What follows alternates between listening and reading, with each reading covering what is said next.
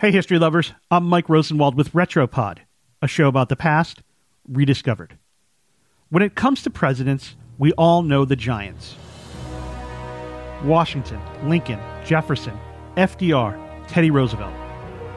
But what about the presidents who don't score monuments, airport monikers, or bobbleheads? What I mean is, who were the worst presidents ever? Every few years, 170 members of the American Political Science Association's Presidents and Executive Politics section rank our nation's leaders in order, from top to bottom. Recently, the survey made some news when our current president, Donald Trump, showed up dead last. Obviously, that's not a settled question yet. But the bottom five, over time, have pretty much stayed the same. And here they are. Coming in at fifth worst, Warren Harding. Harding presided over a White House filled with drama and corruption, though none of it was traced back to him. His own record in office was mixed. The 29th president opposed Woodrow Wilson's League of Nations, the precursor to the United Nations. His pro business stance slashed taxes for corporations and the wealthy. He was pro tariff and anti immigration. He boosted the economy with a plan that raised interest rates, reduced the public debt, and balanced the federal budget. But ultimately, his legacy could not withstand the so called Teapot Dome scandal. Essentially, a shady and bizarre land deal he presided over that involved, according to the History Channel, quote, ornery oil tycoons, poker playing politicians, illegal liquor sales, a murder suicide, a womanizing president, and a bag full of bribery cash delivered on the sly.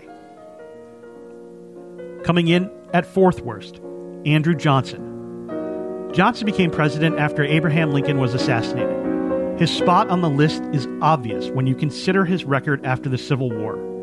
As soon as he took office as the nation's 17th commander in chief, he gave amnesty to Confederates who elected new governments that passed black codes designed to oppress newly freed slaves. Johnson then vetoed legislation aimed at protecting people of color the Freedmen's Bureau Bill and the Civil Rights Bill.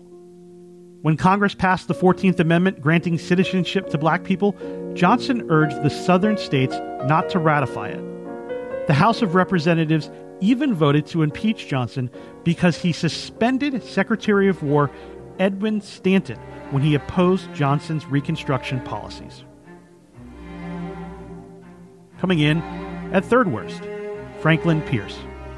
Pierce, our 14th president, was largely undone by his tepid stance on slavery and the Kansas Nebraska Act, which made Kansas and Nebraska into territories, repealing their ban on slavery and allowing them to choose which side they wanted to take. It created some serious chaos. Slavers poured across borders into Kansas to vote pro slavery. Meanwhile, anti slave settlers formed a government and tried to become a free state. It was a mess that Pierce handled so poorly that his own Democratic Party wouldn't give him the nomination in the next election. Ouch. Coming in at second worst, William Henry Harrison. There really isn't much to say here. Harrison only got to be president for 32 days. The ninth commander in chief entered office as a war hero, but the war hero wouldn't dress warmly for his 1841 inauguration, a cold and windy day in March, and he died of pneumonia a month later. And finally, we reach the very bottom of the list James Buchanan. Buchanan's crime? He was a pro slavery politician who thought the nation's increasing moral discomfort with slavery would be resolved by the Supreme Court's terrible Dred Scott decision, which denied U.S. citizenship to black residents. Like Pierce, Buchanan also tried to help Kansas become a slavery state. Buchanan basically rolled out the red carpet for the Civil War, then gleefully turned the fractured country over to Lincoln. And where does the survey rank Lincoln? number one. I'm Mike Rosenwald. Thanks for listening. Special thanks to Petula Dvorak, who reported this story for the Washington Post. For more forgotten stories from history, visit washingtonpost.com slash retropod.